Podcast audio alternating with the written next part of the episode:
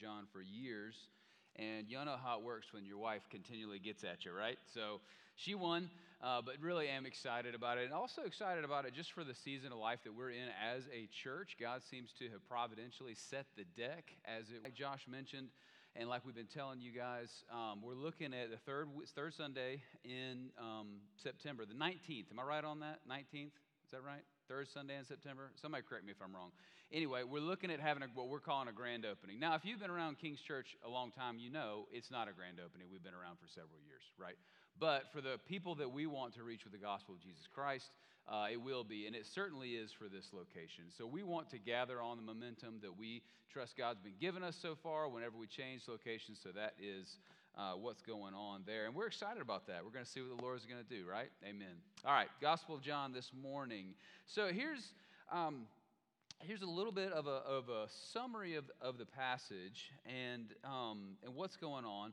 The book of John is written to convince people, okay, so John's original listeners, convince them of two things that Jesus is the Messiah and that as the Messiah, he's also the Son of God. Okay, so in John chapter 20 and verse 30, John, the writer, one of the disciples, became one of the apostles, uh, wrote a decent chunk of the New Testament. He says this, and I remind you every week in verse 30 and 31. Now, Jesus did many other signs in the presence of the disciples, which are not written in this book, but these are written so that you may believe that Jesus is the Christ, the Son of God, and that believing you may have life in his name. So, John the writer, I believe, it gives us the clearest picture of the divinity of Jesus Christ, the eternality of Jesus Christ, and by that, Son of God and the one Messiah who's coming to fix the big problem that we have. Okay? The whole book is organized. So think about it as a, a writer. His whole book is, is organized. And I want to encourage you guys uh, thousands and thousands, if not hundreds of thousands and millions of people, have come to faith in Christ. They have been freed from their sin and the judgment of God to come through reading this letter, these chapters of the Gospel of John. So uh, that is an exciting thing to think about. And we, we spent a lot of time in the first chapter because there's so much. Uh, the prologue of John's gospel is just like any prologue, it spells out what he wants to say that Jesus is the Son of God, that he's the Messiah, um, and that John the Baptist is a witness to that reality and that the world did not receive Jesus. And then right after that, it goes into John the Baptist's ministry. Okay, this is important for where we're going to be today. Now, John the Baptist was a prolific figure and a strange figure at the same time he has a ministry throughout all of Israel. Okay? He camps out in the wilderness, and if you're familiar with the Bible at all, you know that. But before he did that, he went throughout the entire state proclaiming a very difficult message. This was not a feel good preacher. Okay? His message was you need to come and repent of your sin. You need to turn away from it. And he, he, that was his traveling sermon. He had one sermon, right? That was his traveling sermon. And the back half of that sermon was, But there's someone coming who's going to fix it, and you need to get ready. Okay? And so in this passage, um, one of John's disciples, back in these days, they, if you wanted to learn from someone, you didn't necessarily enroll in a school. You would follow a great teacher. You would devote a good portion of your life to following him around. And so John had disciples two of his disciples, Andrew and the, the one who writes this book, John, John the writer, not John the Baptist, but John the writer, see John calling Jesus the Lamb of God and the Son of God twice. John does it twice, the second time in this passage that we're about to read. And they have heard over and over and over again there's someone coming, there's someone coming, there's someone coming. I'm making his way ready, there's someone coming. And they are good disciples. He says, There he is. And they go, Well, I guess we need to follow him. Okay, and so that's kind of what happens. But the interesting thing that happens in this passage is how Andrew specifically is the one who invites his friends and families and business associates to come and follow Jesus. And they do. It, Jesus hadn't even gotten started with his ministry yet, but these simple witnesses leading others to Christ changed history. So Jesus arrives on the scene and do that, and it, it's a fantastic. And here's one thing I want you to focus on as we're about to read it in just a minute. Philip, Nathaniel, Andrew, okay, became part of the 12 disciples and then part of the 12 apostles. Their lives were transformed. They are sitting on thrones in glory right now. They followed the Lord Jesus Christ around and had a profound impact in getting the gospel out to the world. And it all started because their friend said, Hey, why don't you come with me and check this Jesus guy out? Today, we're going to talk about the simplicity and the power of an invitation to meet Jesus. You know, I've been having this conversation with pastors for some years now, and they're asking this question why, why aren't people coming to church anymore in some areas of the world and in our area of the world? And why don't we specifically see as many converts as we feel like we used to? People who are saying, I want to follow Jesus Christ in my life and repenting of sins. And as I've been having these, these conversations over the years, and I've been thinking about my own life, and, and, and am I leading enough people uh, to Christ? Am I being faithful in that uh, realm of my life? I, I've been wondering the same thing. And I've gotten a ton of answers to this question, right? Reading and talking to people. The, there's all kind of isms that are to blame, so supposedly secularism and postmodernism and the Enlightenment and technology and the fact that the times are changed or preachers just can't preach anymore or that God simply doesn't work the way that He used to work. But based on my experience and what I'm seeing in the world, I think it's that God hasn't changed or that the world hasn't necessarily got any worse. It's that 75% of Christians don't share their faith. This is what the Bible says. For I am not ashamed of the gospel. This is Romans chapter 1, verse 16. For it, the message, is the power of God for salvation to everyone who believes, to the Jew first and also to the Greek. The gospel isn't broken. God hasn't changed. And here's the other thing people are still hurting, they're still in desperate need of good news. So, what the problem must be is that we aren't introducing enough people to Jesus Christ. I know what you're thinking. At King's Church, we talk about this a lot. It's something we're going to continue to talk about. Because what else is better to do with our lives than introduce people to Jesus Christ? And we think about it, and when we think about it, we think about it as a daunting thing, sharing the gospel with somebody, right? And I, I agree with you. I, I used to feel the same way. Here's what I want to do I want us to take the daunting idea of sharing our faith with someone and let's look at what simply Andrew and Philip do in this passage and the profound impact it has. You with me? All right.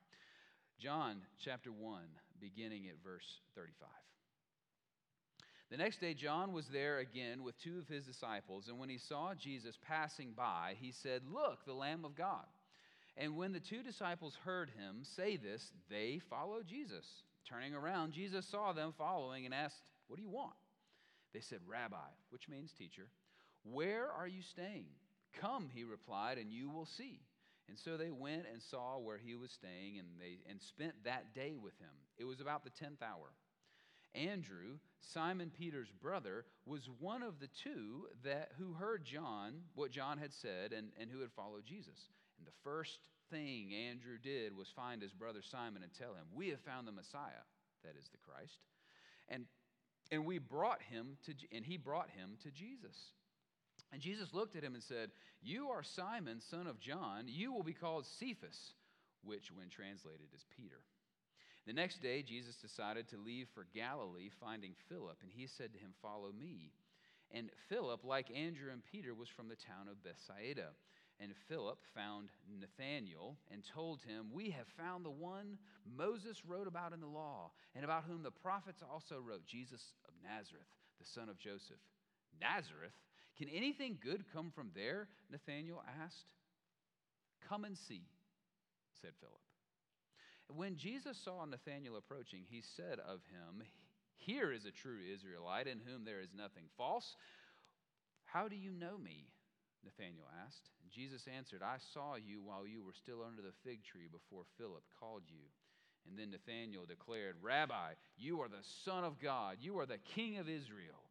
And Jesus said, You believe because I told you that I saw you under the fig tree? You shall see greater things than that. And then he added, I tell you the truth, you shall see the heaven open and the angels of God ascending and descending on the Son of Man. The grass withers and the flower fades, but the word of our Lord will stand forever. Pray with me. Father in heaven, as we consider your passage, we, we have a simple prayer. I have a simple prayer that you would help us see you in it and that you would show us what our response needs to be. Lord, help us to worship you over the word and help me aid in that. We ask in Jesus' name. Amen. Here's a big idea it's pretty simple. The first disciples were led to Jesus by their friends and family, and it still works that way. The first disciples were led to Jesus by their friends and family, and it still works that way. Like Josh mentioned, 86, 86% of people who come to faith in Christ were led there to Christ by their friends and their family, people that were close to them. You know, one of the things we say all the time, because it's easy to stick in your mind, is that we want to get to people that are far from God but close to us, right? That's what happened in this passage. Um, evangelism that's the word that we use that means sharing Christ with other people, and, and the process of going and doing that can be a confusing topic. When many of you hear that word, there's all kind of images that come into your mind. Maybe it's a guy like me standing up here doing something like this. Maybe it's the guy on the street corner awkwardly handing out pieces of paper to people. There's a lot of different things that may come to your mind, but can I simplify it for you a little bit this morning as we look at this passage? It's simply getting people around Jesus Christ. Where is Jesus Christ found? I can promise you this He'll be talked about every Sunday right here. Invite him to church. Where else is Jesus Christ found? Well, he's found in this word, all over it. Actually, the word says that the whole thing's about him in one way or another. And what we have, and as an example here, is a, some simple people just getting people around Jesus. All right, so here are the three points this morning. Y'all know I like three points.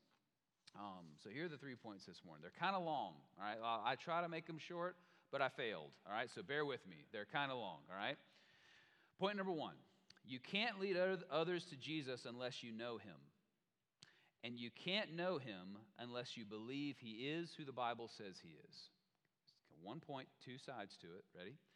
You can't lead others to Jesus unless you know him, and you can't know him unless you believe he is who the Bible says he is. That's number one. Number two, leading people to Jesus is pretty simple, but it requires some intentionality. Leading people to Jesus is pretty simple, but it requires some intentionality. And then the final point, leading people to Jesus is like plugging it in is like plugging in a lamp. Leave it to Jesus to turn on the light. Leading people to Jesus is like plugging in a lamp. Leave it to Jesus to turn on the light. All right, number one, again, apologize for the length. It's the best I could do. You can't lead others to Jesus unless you know him, and you can't know him unless you believe he is who the Bible says he is. So, John the Baptist on the previous day, that in this passage, makes this, makes this proclamation that Jesus is the Son of God and the Lamb of God. Right? And Josh mentioned to the children just a minute ago all that was wrapped up in that.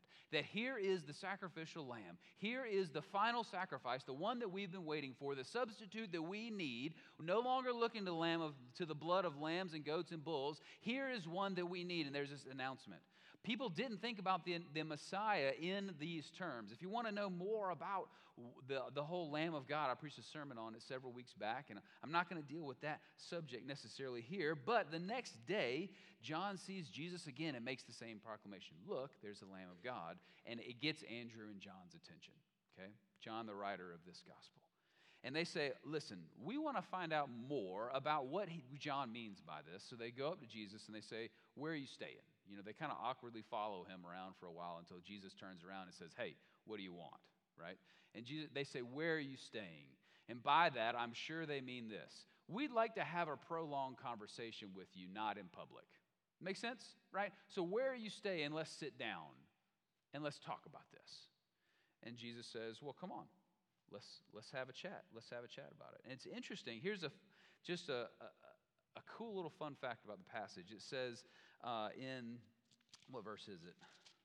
It says it was about the 10th hour. The, yeah, verse 39, the end of verse 39. It says it was about the 10th hour. And it's interesting to me that this moment obviously left such an impact on John that he remembered what time of day it was. It's about 4 p.m., you know? And that's significant for, for a couple reasons. Number one, this was a pivotal moment in John's life. And then, secondly, one of the things that you can trust is the validity of what you're reading in the Bible. There, there's a lot of people that say that these guys just made it up, but there's an extraordinary amount of detail in, in the Bible. For example, John says, This is the 10th hour, okay? So, in this passage, the whole book of John was written to prove that Jesus was the Son of God and was the, the Messiah, the one that we're waiting on. But the hero of this passage is Andrew. He's a devout disciple of John. And when John says, listen, this is the guy that I've been talking about, they go over, they go over um, and, and tell him about it, okay? Here's the point, all right? I'm gonna read this to you. Listen to me. Andrew's witness was powerful because he had a personal knowledge of Jesus Christ. Andrew's witness was powerful because he had a personal knowledge of Jesus Christ. He himself was convinced that he was who he says he was, that he was the Son of God, that he was the Messiah. And the reason that he was so juiced up to go tell his brother and the rest of his business associates okay, that Jesus was in fact the Son of God was because he was enthralled with him because he knew him. The reason that Jesus came to earth was, yes, to free you from the agony of sin. And if you're still under the judgment of God and have not yielded your life to Christ, today would be a great day for that not to be the case. But more than that, God has brought Jesus has come to bring us into relationship, fellowship, and intimate relationship with God the Father, Son, and Holy Spirit. And if you're a believer in Christ, you have an opportunity for that every single day. Opportunity. The question that you need to ask yourself is Are you availing yourself to that opportunity? Where is Jesus found? He's found in worship. Are you here regularly? Where is Jesus found? He's found in His Word. Are you in His Word daily?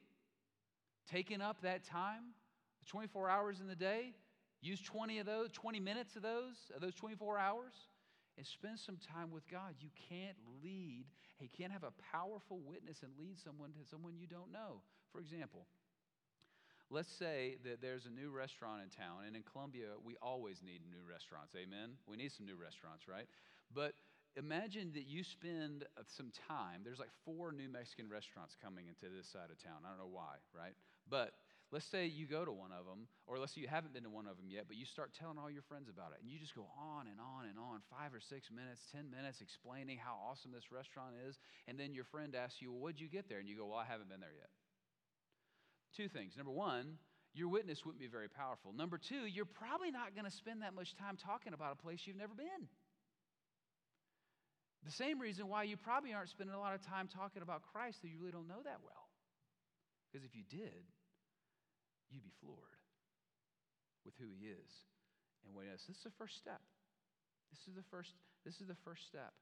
Uh, and you can't lead others to Jesus unless you know him, and you can't know him unless you believe he is who the Bible says he is. And that's the second aspect of it.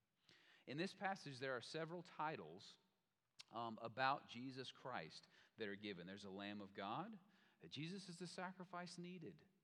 You can't come to God on your own. You, you need a sacrifice, and Jesus is it. Simple question that we need to ask ourselves is Are you convinced? Or is there something else that you're looking to to make yourself okay? We all are, right? Trying to be okay. Is there something else you're looking to to, to make you okay? If you're convinced it's Jesus Christ, we're much more likely to lead others to him. Secondly, it says rabbi, master teacher, someone that you're willing to put yourself under to learn. And if we're trying to know him and be convinced, the question that we're asking us is who has your attention? Who has your somebody does. Somebody's got your attention. Maybe it's someone in entertainment. Maybe it's a business person that's killing it and you want to be like that person. Maybe it's someone who has someone or does someone something that you don't have. Who has your attention? Jesus is called rabbi in this passage several times. Who are you going to put yourself under to learn? You're going to be blown away with Jesus Christ. Give him a chance. All right, he also says he's the Messiah or the Christ. He's the, he's the anointed. He's the anointed one, the one who's supposed to, he's the one we're waiting on to fix everything and make everything better. Then in, it also says in verse 45 that he's the one the whole Bible is written about. Verse 45 Philip found Nathanael and said to him, We have found him of whom Moses in the law and also the prophets wrote, Jesus of Nazareth, the son of Joseph that all of, of the Bible is leading us to this culminating figure named this Jesus Christ, who's the eternal Son of God, the Lamb of God. Just let that sink in for a minute. That all of human history, because it, it took thousands of years for God to reveal this slow and small bites and get to this point. That all of human history hinges on one man named Jesus Christ. Is there anyone else who should get more of your attention than that guy? He's the one from whom the whole Bible has been written. Always going to be the number one bestseller on New York Times. Always has been, always will be. Right? He's the Son of God. There's no problem he can't solve. He's the king of Israel. He's the anticipated son of David. He has all authority over your life, whether or not you recognize it. A lack of personal, intimate knowledge of Jesus is the biggest barrier to you leading people to Jesus. Now, let me clarify again what I mean by leading people to Jesus simply getting them around Jesus.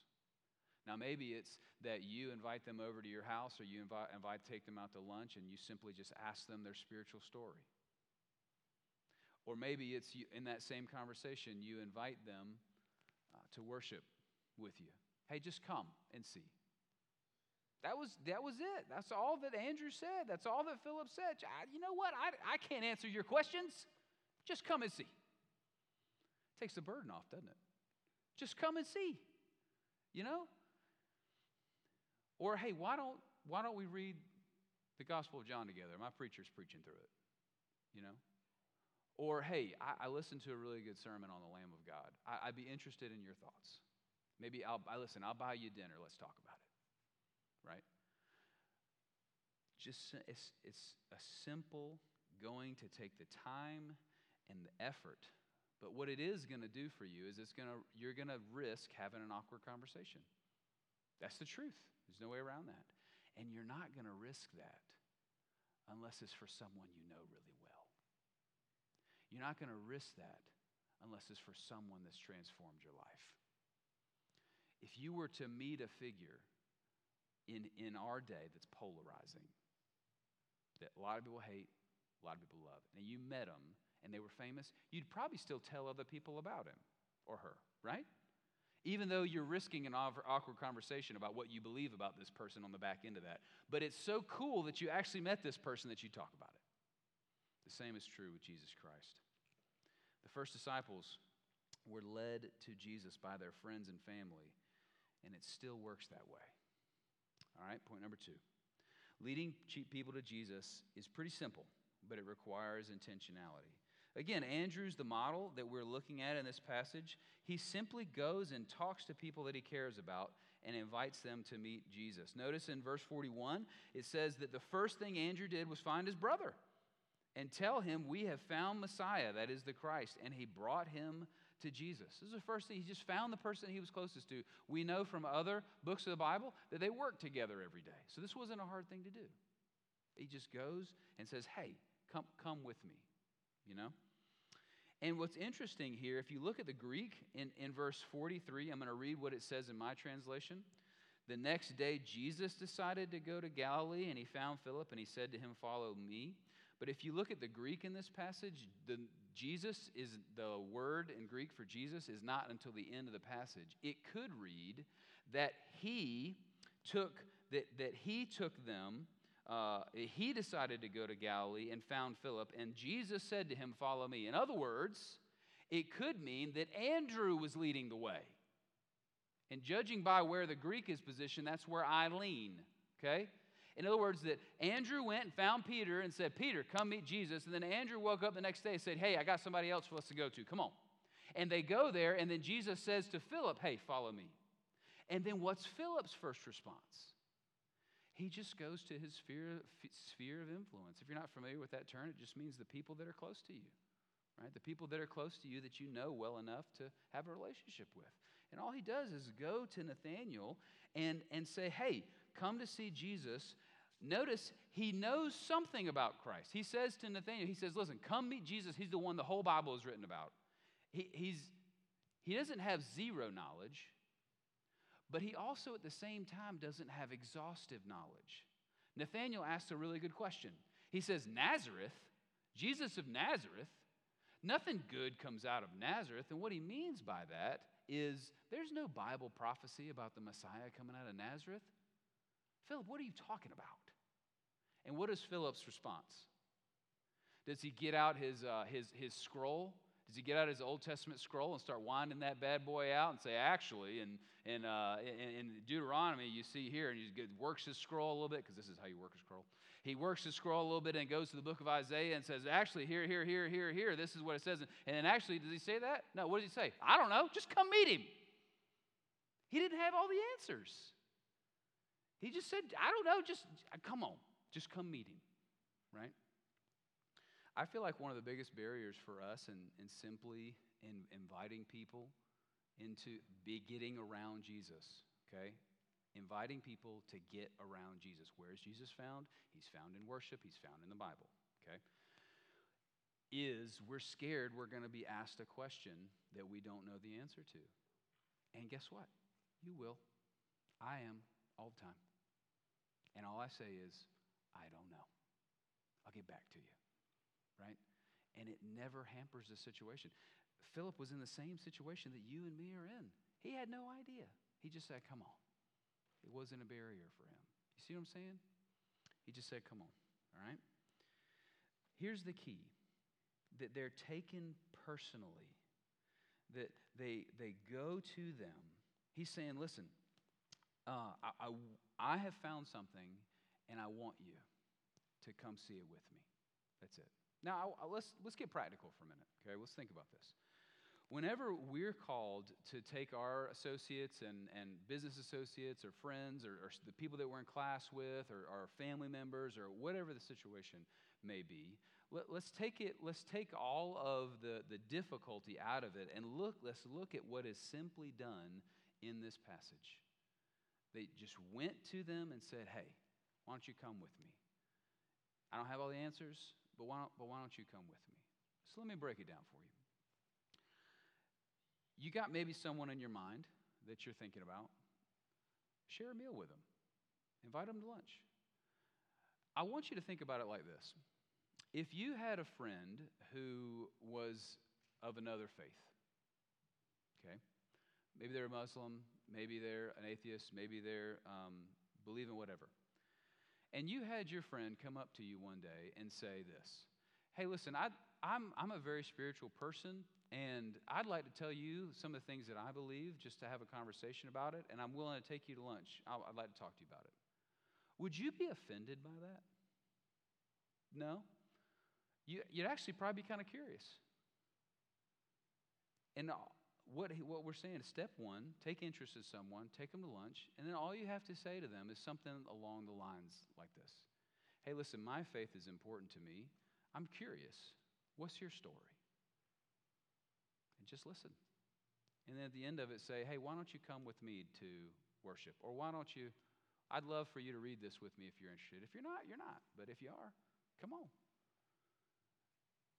Leading people to Christ it's actually pretty simple, but it does require some intentionality.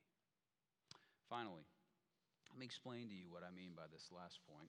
This helps me think about it. This, this last point to me was a pivotal point in my own time that I share, uh, that I lead people to Christ. And by that, I simply mean getting people around Jesus, okay? Point number three leading people to Jesus is like plugging in the lamp. Leave it to Jesus to turn on the light. Now, this to me is extremely comforting because someone coming to faith in Christ does not require you to have a wonderful personality, and I know most of you have wonderful personalities. It doesn't require you to be extremely persuasive. It requires you to get them around Jesus Christ and his gospel. The illustration that makes sense to me, hopefully makes sense to you, is it's like a lamp. You can't, spiritually, you can't turn on the light. You can't say, you can't make someone believe anything. But you can plug the light in. You can get it close to the electricity and then leave the rest up to God, whether or not He's going to turn the light on or not. And that's the way I like to think about it. I like to think about my life with a bunch of plugs in my hands, and I'm just looking for outlets. Just looking for lamps. I'm just looking to plug them in, right? And then I'm praying, hey, God, turn the light on. I can't do that. Just plugging the lamp in. In the scriptures, we read this in Romans chapter 10, verse 14. How then can they call on the one they have not believed in? And how can they believe in the one of whom they have not heard? And how can they hear without someone preaching to them? And how can they preach unless they are sent? As it is written, how beautiful are the feet of those who bring good news. Now, when you read the word preach in the Bible, you're going to be tempted to think about what I'm doing right now. But most of the time, the word preach in the Bible simply means tell other people the word. That's it. So whenever you hear the word preach, don't think about this. This is a form of preaching.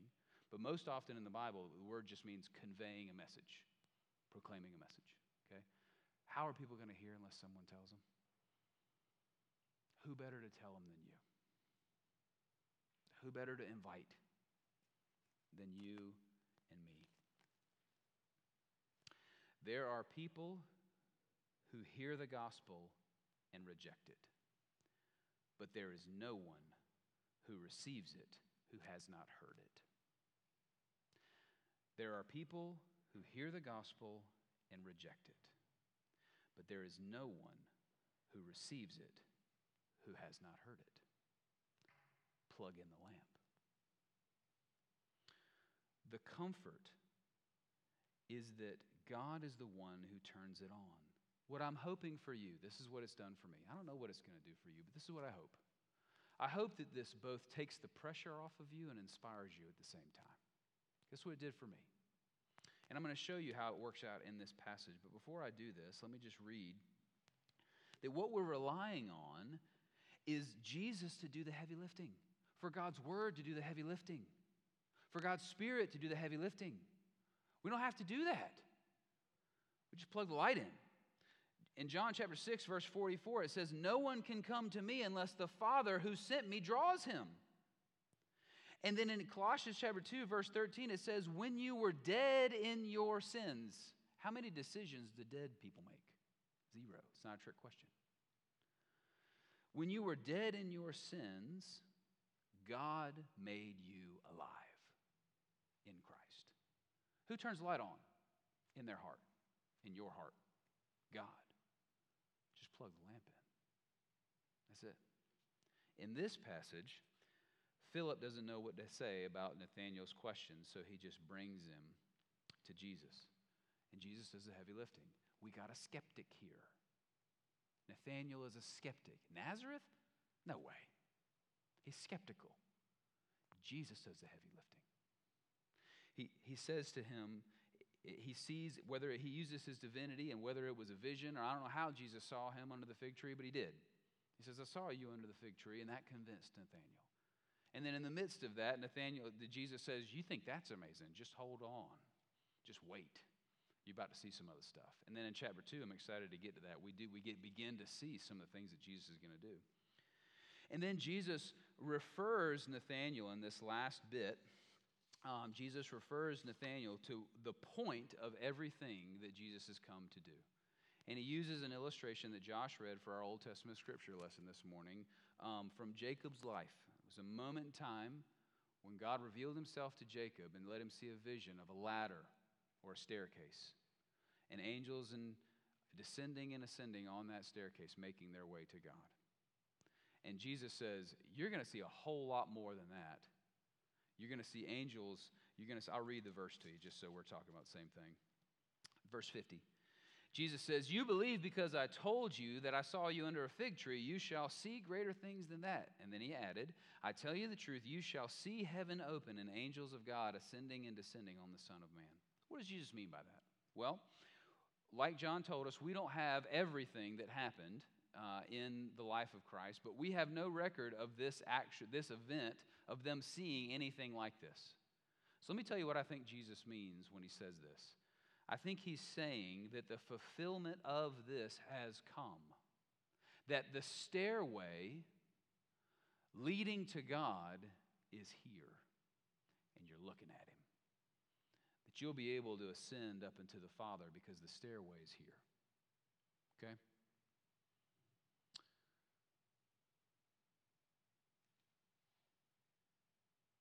There are real barriers in leading people to Christ. You and I don't have all the answers to the questions. Neither do these guys.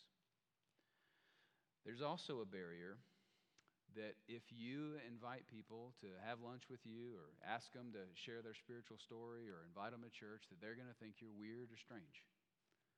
Now, I'm going to say something that's convicted me. I'm going to tell you, and I'm just letting you know it's hard, okay? You ready? If you're scared of a little bit of an awkwardness, or if you're scared of a little bit of a strangeness, or if you're unwilling to simply invite someone to church or to the Word over your dinner table because you're worried about the relationship changing, there's pretty much no more selfish act that you can do in the world than to deprive someone of a relationship with God and freedom from the agony of hell because you're worried about awkwardness and a relationship change. Far as I'm reading the Bible, that's true. And that gripped me. And it convicted me. And on the other side of that, let me comfort you. I have found that people are starving for meaningful relationships. That even if people disagree with you, they're just glad you care enough to ask. And it's been my, over this past year, when I've been begging God to help me lead other people to Christ, get them around Jesus, I've been astonished at how many people are so excited to meet and talk with me, a pastor. I mean, I'm a weird guy. You know what I mean? Y'all are a whole lot less weird than me. You see what I'm saying? But they're, they're just like, sure, that sounds fun. Let's do it. I have lots of questions. You, maybe you can answer them for me. You know? Do you really believe that it's that simple? Or am I just blowing smoke up here? It really is. It worked then, it'll work now. I'd invite you to eat your way to extend in the kingdom of God. Share meals with people. 21 times a week, you have an opportunity to share a meal with someone. In one year, you have 1,902 opportunities. Why don't we just do one this week? Let's just share a meal with someone and make a simple invitation and let Jesus do the heavy lifting. Final question. We prayed for about four months that God would give us a new space. For what? Why? So that we would have room for people to come to know Christ. New prayer. We got the space. New prayer. Let's plug the lamp in. Amen. Father in heaven, we have come to your word and now we come to your table we make a transition where we get to taste and see of the goodness of Jesus Christ. Lord, I pray that there are those in the room that maybe would be convinced for the first time of the validity of who you are as the Messiah and the anointed Son of God. For many of us in the room, we have been convinced. of that reality because someone got us around Jesus Christ. Maybe it was our dad or our friend. But Lord, we get an opportunity as a congregation now to get around you with each other at your table. And so as we make that transition, we ask for your blessing. In Jesus' name, amen. A little bit about the Lord's Supper. I'm going to read from 1 Corinthians just a minute, just a short passage uh, um, about the Lord's Supper, but just a little information about that. You've got a pamphlet in your uh, order of worship. Hopefully, you've got a chance to to read that. But the simple requirement for being, uh, for coming to the Lord's table, for participating in this uh, wonderful sacrament, is to be a Christian. You have to be convinced of who Jesus is, and you have to give given your life uh, to Christ. And the other requirement is that you need not to be someone that's just bearing tons of bitterness against someone else, right? Uh, we are recipients of the forgiveness of God for tragic sin that we've committed against Him and we have to be in good communion with God and other people. Okay? So if you are just absolutely unwilling uh, to, to be, to forgive someone, if that's just a problem that you're struggling with right now, it's okay, right? God will help you, we'll help you if you want our help. But it, it would be a good idea for you not to take the Lord's Supper, okay? Um, and so th- those are kind of requirements. If we think about it as a table, it's a table with a reservation. I will say this, though. I want you to keep in mind this isn't a table for perfect people, this is a table for sinners. Okay, so you don't have to be perfect to come here, but those are the, the two requirements, right? And if you abstain, it's okay, it's not a big deal. Um, but those are the two requirements. All right. And note about the flow. Uh, we go from back to front. But if you if you've never taken the Lord's Supper before, we're probably going to let you go second. Um, We've had one time before with a, a, a, visitor was the first one to take the Lord's Supper and didn't kind of know how it works. So what we're going to do is we're going to let some of the, of the members of the church go first just so everyone can see how it goes. But we dismiss from back to front and we'll take the Lord's Supper almost like a little family uh, up here and we'll be able to participate that together. And uh, there'll be some music playing uh, in the background uh, for that. And um, so just spend some time in prayer, but it shouldn't take too terribly long. But let me go ahead and read uh, 1 Corinthians chapter 11 about um, the Lord's Supper. Begin reading in verse 23. The Lord Jesus, on the night he was betrayed, took bread, and when he had given thanks, he broke it and said, This is my body, which is for you. Do this in remembrance of me. And in the same way, after supper, he took the cup, saying, This cup is the new covenant in my blood. Do this whenever you drink it in remembrance of me. For whenever you eat this bread and drink this cup, you proclaim the Lord's death until he comes. Therefore, whoever eats the bread or drinks the cup of the Lord in an unworthy manner will be guilty of sinning against the body and blood of the Lord. A man ought to examine himself before he eats of the bread and drinks of the cup. Father in heaven, we pray, uh, Lord, as we are spending that time examining ourselves now and as we are preparing to come to this table to this wonderful symbol of your love for us. And we are communing with you in a mysterious and powerful way through the ministry of God's Spirit. Lord, we ask that you would bless our time, that you take these common elements, the bread and the cup, and use them for a sacred purpose now. And Lord, bless us, God, as we take your supper, commune with you and each other in a special way. We ask in Jesus' name.